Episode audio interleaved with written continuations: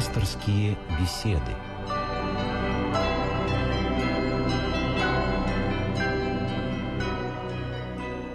Здравствуйте, у микрофона Елена Филиппова. Завершается Святая неделя, и по церковному календарю сегодняшнее воскресенье носит название Антипасхи, что в переводе с греческого означает «вместо Пасхи». Еще этот день называют Фоминым воскресеньем или Фоминой неделей. Ну и, соответственно, тема сегодняшней беседы так и звучит «Фомина неделя».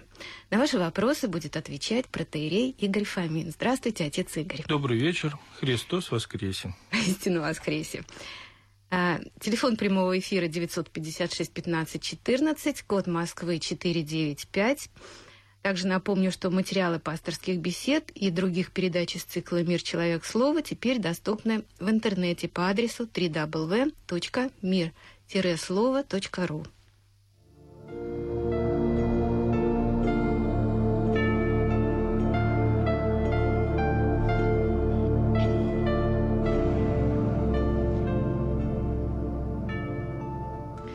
Ну, прежде чем переходить к апостолу Фоме, а я вот хотела бы у вас спросить, отец Игорь, а все-таки что такое антипасха? Вот как это понять?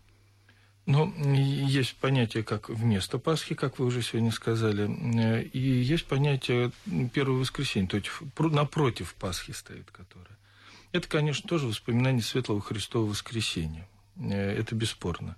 Но есть особенности, особенности богослужений, которые, наверное, и дали возможность назвать вместо Пасхи, потому что здесь почему-то не поют стихиры Пасхи. Это единственное воскресенье.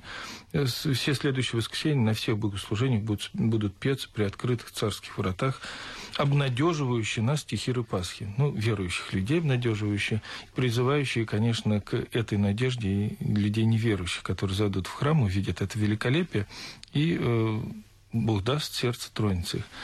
Вот, так что э, антипасха – это не то, что вот э, есть гостиница советская, а сторона антисоветская в Москве. Вот, нет, это, это примерно, причем, кстати, то же самое, то есть противоположно. противоположно. То есть это не противопоставление? Не противопоставление, а, а как бы ну, показано, что это первое воскресенье, не имеющее такого, ну, наверное, большого торжества, размаха. Вот э, то, что мы только что видели, целую неделю отмечая, действительно уникально отмечая Пасху. Ну, праздник, потому что великий. Да. Ну, теперь к Фоме переходим. С детства помню стишок Михалкова про Фому неверующего. Ни дома, ни в школе, нигде никому не верил упрямый Фома ничему. И в результате, по-моему, его съел аллигатор. Да, да, да, да. да, да. А и будем сегодня поэтому говорить о сомнениях. Вот апостол Фома поверил в воскресение Христова только после того, как смог вложить э, свои перста в его раны от гвоздей. Имя апостола Фомы, э, ну, так сложилось, оно приобрело э, некий такой негативный оттенок. Вернее, не апостола, а имя Фома имеет такой негативный оттенок, и насколько это справедливо? Ну, вы знаете, имея отношение к журналу «Фома», все-таки глубоко э, как-то погружаясь в эту тему, я, конечно, протестую против э, этого высказывания, негативного, негативного отношения, вот, что Фома неверующий. История очень сложна на самом деле. И вот просто ее вот так взять и интерпретировать, что вот Фома был неверующий, где-то шатался по Иерусалиму, потом пришел к дверям затворенным, э, к ученикам, э, которые сказали ему, что вот Христос воскрес, и вместо возгласа «воистину воскрес» Фома сказал угрюмо, так же, как, наверное, в стишке Михалкова, «нет, вот не поверю, пока вот сам вот не вложу перста своего в его язвы и рук свою в ребра. Мне кажется, все было не так. Все апостолы бежали, как мы это знаем, э, после распятия. Э, бежали все в смятении, но все остались вместе. кроме потрясенного Фомы. Все были потрясены. Все были шокированы событием, которое произошло. Они думали, вот входит Господь в Иерусалим, и теперь Он водрузится э, на престоле, воздвигнет царство Давида, восстановит. Все, все сбывалось. Все, мертвые восставали. Да, мертвые восставали, беснующиеся исцелялись. Все происходило, все как надо. И вдруг э, происходит все обратное. Его распинают на самом страшном орудии. Это крест. Позорное орудие, жутко. Все в смятении, кроме верных женщин, жен мироносец, э, кроме э, тайного тайных учеников Никодима э, и из Аримафея, вот, и, и, который снимает тело вот, со креста. Вот, и вдруг ученики вместе, как сказано в Евангелии, собраны в горнице, Э, затворенными дверями, страха ради иудейского, то есть они были боязливы, оплакивали это событие, и к ним приходят с разных сторон вести. То Мария Магдалина придет сказать, что воскрес Христос, то э, придет, э, придут два путника, Лука и Клеопа, и скажут, воскрес Христос, мы с ним преломляли хлеб, мы его знали в преломлении хлеба. Вот. А потом является и сам Христос. Сам Христос является, мы говорим, и поносит их жестосердие и неверие их. То есть все были неверующие. Но среди них не было Фомы. Он, наверное, пораженный, эмоционально пораженный этим событием, он просто оставил. И когда он пришел в э, горницу, в которой были апостолы, ему говорят, Христос воскрес. Он, э, он это ожидал. Он ждал того, кто ему подскажет. Наверняка он за этим пришел к ученикам. Пришел в эту уже малую церковь которая еще, можно сказать, не была церковью, конечно, она родится только возникала. на Пятидесятницу, но она же возникала. Он пришел к своим, ну, потому что не находил поддержки извне. И вдруг он это увидел. И я прекрасно его понимаю. Маленькая надежда. И эта надежда вдруг сбывается. И наверняка он в порыве радости это воскликнул, а может быть и нет. Может быть, если Христос воскрес, почему вы сидите затворенными дверями? Чего вы боитесь? Ведь он же был очень такой темпераментный человек, Фома. Когда воскресил Лазаря Христос, то э, после этого э, иудеи решили убить его, уже однозначно. И слух доходил до Христа и до учеников. И вдруг Христос говорит, мы идем в Иерусалим. Вот, и все начали его отговаривать, кроме апостола Фомы. Он сказал, говорит, пойдем и умрем вместе с ним. Это был апостол Фома. Он был решительный очень человек. И здесь он видит, что ученики заперли дверки, сидят, трясутся и говорят о воскресении Христовом. Это не так должно было быть в представлениях Фомы. Все должно было быть по-другому. Если Христос воскрес, бояться нечего. Вот. И я вам не поверю, пока сам не увижу Господа.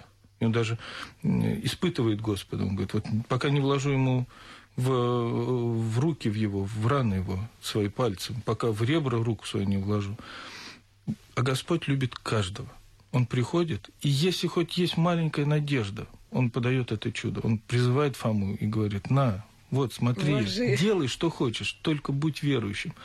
Э, в Евангелии не сказано, вложил ли Фома э, вот, э, персты свои в его раны, в руку, руку, в ру, руку ли вложил в ребра его. Но самое главное, что он воскликнул, «Господь мой и Бог мой». И после этого все ученики, ну, кроме Иоанна Богословых, который дожил до престарелого возраста, приняли мученическую кончину. Ну, то есть э, это не неверие Фомы, а такая активная вера. А, если да, можно так да, наверное, определить. да. А, а может быть, э, наверное, конечно, неуместно говорить эмоциональная вера, но э, таков был человек. Вот его особенность. Был там Симон, который тоже был очень, кстати, таким эмоциональным. Вот. Неравнодушным. Да, неравнодушным. Плыли на лодке, ему говорят, вон Господь. И он бульк с лодки сразу и поплыл. И одновременно с лодкой пристал к берегу. То есть он даже не мог дождаться этого. Фома был таким же. Вот. Хотелось действовать. Вот да. у нас есть э, звонок из Московской области. Здравствуйте. Здравствуйте. Здравствуйте. Христос воскресе. Батюшка, а, а, отец Игорь, благословите на вопрос. Да, да, да, обязательно. Для этого вы и звоните. Да, Христос воскресе. Воистину воскресе. А, вот Фома был, был апостолом, вы, вы говорите, та, та, таким же, как все. А, а, вот. И, и в Евангелии там только четыре апостола написали, а Фома не участвовал в этом. А, вот. И вот просто он был учеником Христа, и, следовательно, мы по Библии -то тоже учимся через священников в православии. И вот а, бывает так, что а, э, то трудно а, это а, э, верить э, в Бога, потому что а, приходят какие-то трудные ситуации. И вот а, это а, никогда не усомниться в Бога помогает, вот когда воцерквляешься. И, и вот э, вопрос мой, э, может быть, лич, личного характера. Э, вот Фома, вы считаете, он воцерквился уже? Или по-нашему, угу. новоначальным был? Как, Замечательный как, вопрос. Когда? Спасибо большое. Вы знаете, я думаю, что он был воцерковленным человеком, ну, если так можно к нему отнести, потому что все-таки церковь родилась, как мы уже говорили, в Пятидесятницу. Я думаю, что здесь, вот в этой студии э, и по своему радио вы ближе к Святой Троице услышите об этом обязательно. Но Фома был воцерковленным человеком, потому что три года, я не думаю, прошли даром не только для него, но и вообще для всех. Хотя был один человек, для которого прошло это даром. Э, но для Фомы не прошло. Он пошел, потом проповедовал, Господь укрепил его веру. Э, вы знаете, вообще-то есть э, как бы два рода людей. Первый род людей – это те, которые религиозные люди, а есть верующие люди. Религиозные люди – это те, которые приходят к Богу. Вот они сами приходят к Богу. А верующий человек – это когда Бог приходит к человеку. И вот когда он видит его, скажем так, даже иногда религиозность, старание, он трудится, сопит человек, вот что-то делает на поле отца, э, там молится, может быть, что-то даже не понимает. Это, знаете, это очень часто бывает. Вот приходит, говорит, батюшка, я, говорит, третий раз читаю Евангелие, говорит, и для меня столько вопросов. Я говорю, вы знаете, и десятый раз прочтете, еще больше будет вопросов, но что-то будет открываться. И у апостола Фомы было так же. Был воцерковленным человеком, был очень интересным человеком, был эмоциональным человеком. И э, я не побоюсь этого слова, был яростным проповедником Евангелия. Я сейчас повторю еще раз наш телефон. 956 15 14, код Москвы 495. Звоните, задавайте свои вопросы. Вот иногда на какой-либо вопрос священники отвечают, э, что человеческим разумом это не понять, и что не следует рассуждать, нужно просто принять это как есть. И все, как должное, на веру. Угу.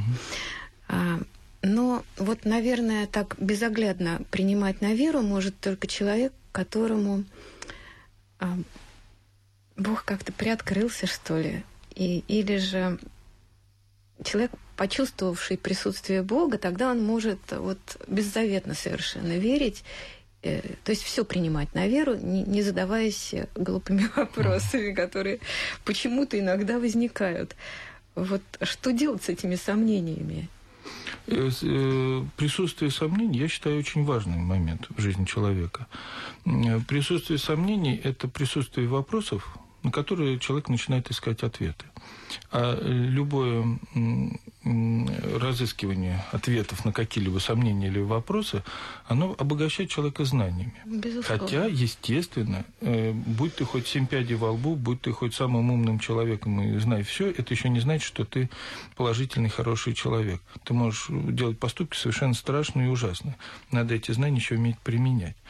Вот. А, а сомнения, э, вот наш журнал, кстати, называется «Для сомневающихся», да? журнал «Фома», с говорящим названием. Да, да, да, журнал Фома для сомневающихся.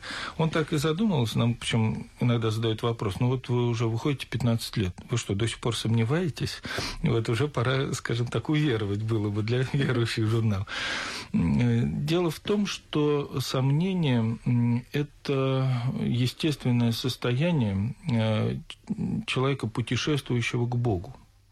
На этом пути встречаются разные – удивительные вещи, непонятные вещи, э, вещи, в которые хочется заглянуть, которые хочется обойти. Вот. И э, э знание о вещах э, прибавляет любовь в человеке и отгоняет страх. Так что любые сомнения – это совершенно нормальное явление. Я вот разговаривала не так давно с одним священником, он сказал, что сомнения бывают двух родов. А, сомнения такие по конкретному поводу, по конкретному вопросу, который необходимо развеивать. И сомнения такие и иррациональные, которые возникают непонятно откуда, непонятно почему. Это говорит от дьявола. Ну, Их надо просто отгонять. отгонять. Нет, ну, э, я думаю, то, что от дьявола, это не сомнение, а смущение. Ну, когда наверное, человек, человек да, начинает... Да, э, нет, почему сомнение, смущение? Ведь дьявол же тоже через сомнение начинает потихонечку закрадываться в душу человека. А вот что ты скажешь вот по этому вопросу? А вот зачем священство в храме?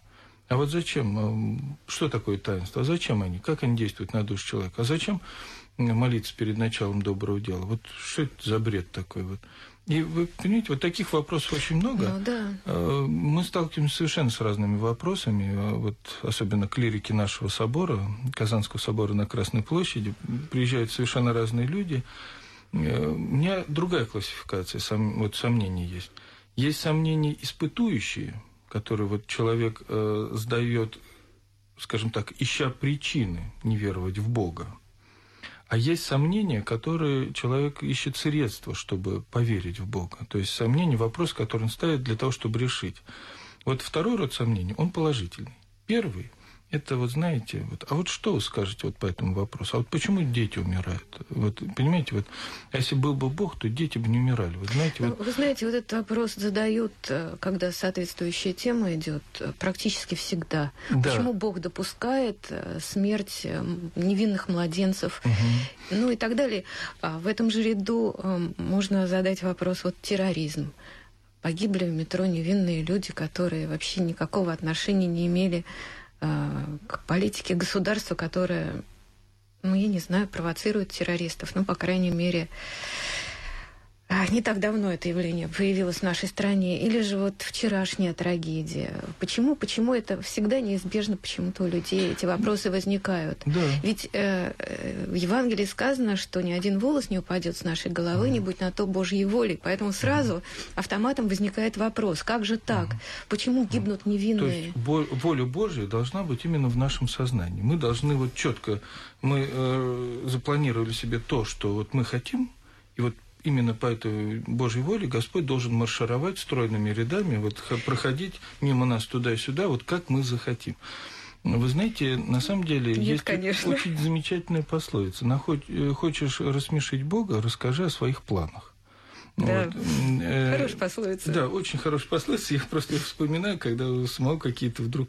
Э, планы ну, начинаются да, начинаются планы, так вот, и то и все. А потом вдруг проходит время, ты сможешь, оказывается, Господь мудро все устраивает, мудрее, чем ты. Ну вот, э, думаешь даже об этом, или даже мечтаешь о чем-либо. Вот, так что сомнений бояться нельзя. Бояться надо духовной смерти. Вот когда вдруг вопросов у тебя не осталось. То есть равнодушие. Равнодушие. Такое, такое знаете, теплохладность. Угу. Вот, а тебе все равно. Вот, что быть э, там, атеистом, что быть верующим что человеком. Что воля, что не воля. Да, вот э, замечательно сказать, что воля, что не воля. Вот мне все равно. Когда у человека умирает внутреннее желание, стремление куда-либо, вот это очень страшно. Ну, это действительно. Э, есть еще один звонок из Москвы. Здравствуйте. Здравствуйте, уважаемый ведущий, отец Игорь. Христос, Христос воскр... воскресе. Воистину воскресим. Вы первые сказали, да. Отец Игорь, да, пожалуйста. у меня вот сейчас прозвучала такая тема э, о вопросах, ответы на вопросы. Вы знаете, меня давно мучает э, вот эта тема, вот как бы под нашим небом есть такие вопросы, на которых мы вот, ну, как бы не старались, не можем найти ответа. Может быть, нас Господь не допускает, может быть, нам не надо так сильно разбираться в них. Спасибо. Наверное, э, действительно есть какие-то вопросы, которые открываются не сразу. Но, вы знаете, у меня такое ощущение, что Господь даровал нам возможность, в общем-то, проникать в какие-то глубины. И, во-первых, э, об этом свидетельствует, наверное, и развитие науки. Это такой очень важный момент. Вот. А э, второе, мы созданы по образу и подобию Божию. Э, к сожалению, кроме нашего греховного естества, которое, которое было не создано, а которое, в общем-то, было приобретено. И, вы знаете, ответы на вопросы, мне кажется, можно найти на любой.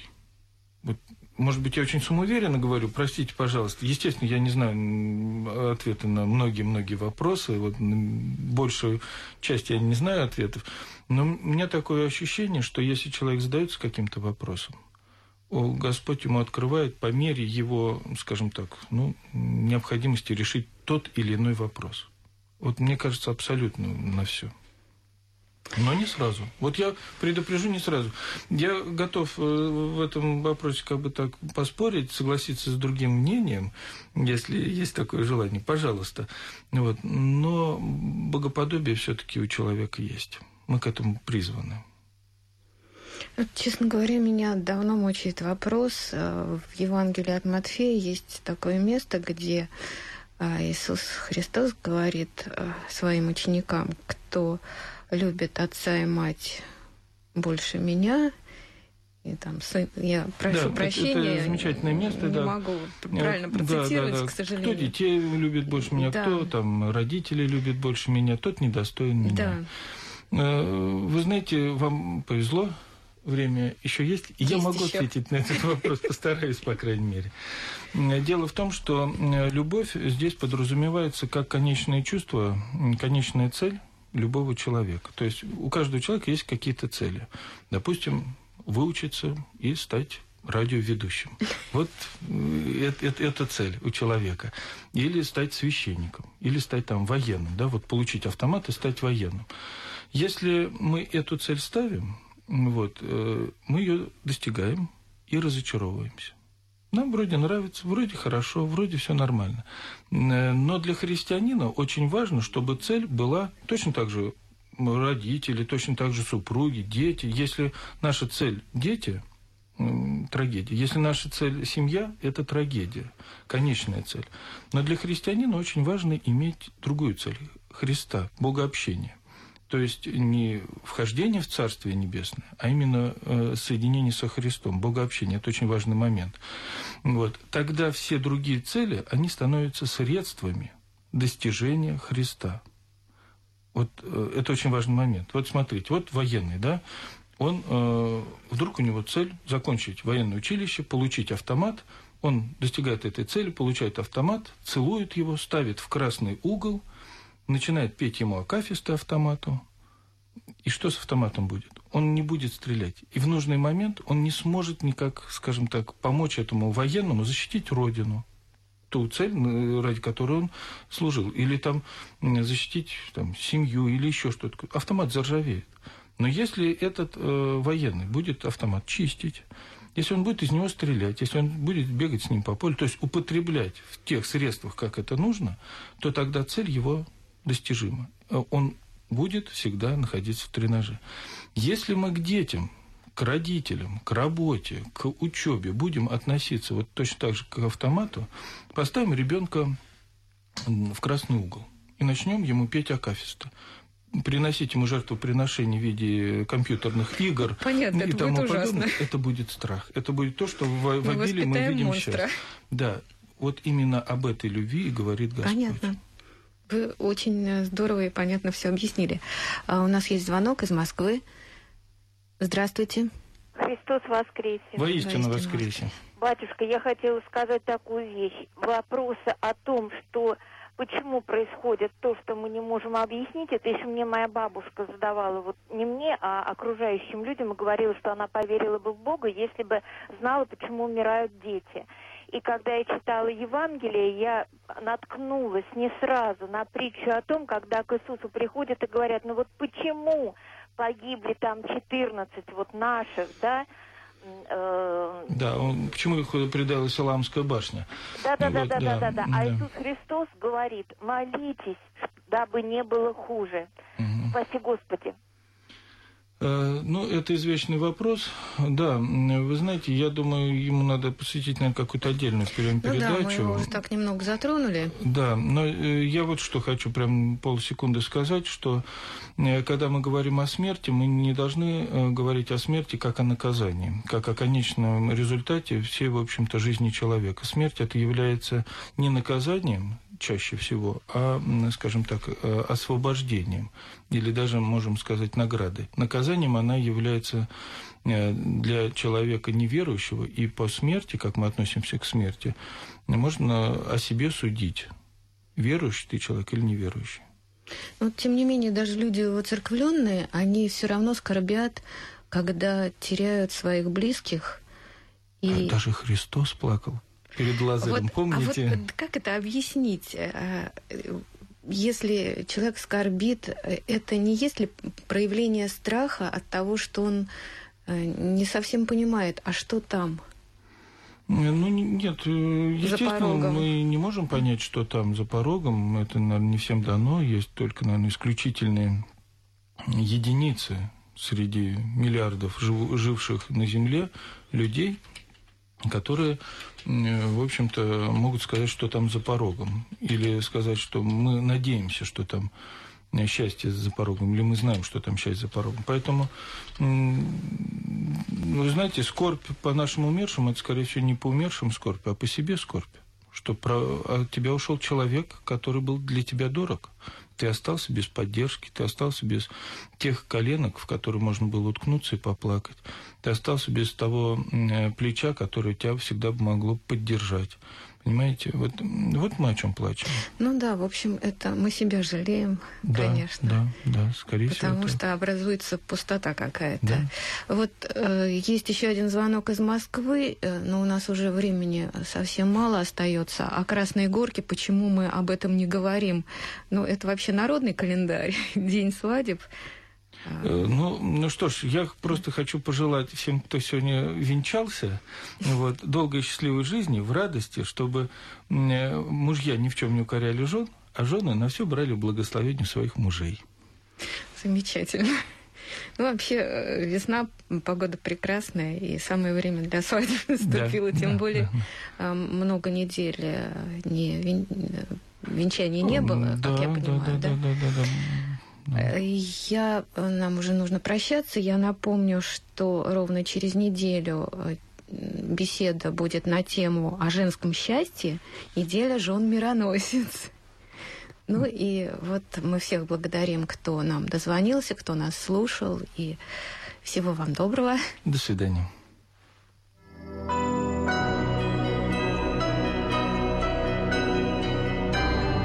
Слушали программу «Пасторские беседы» из цикла «Мир, человек, слово».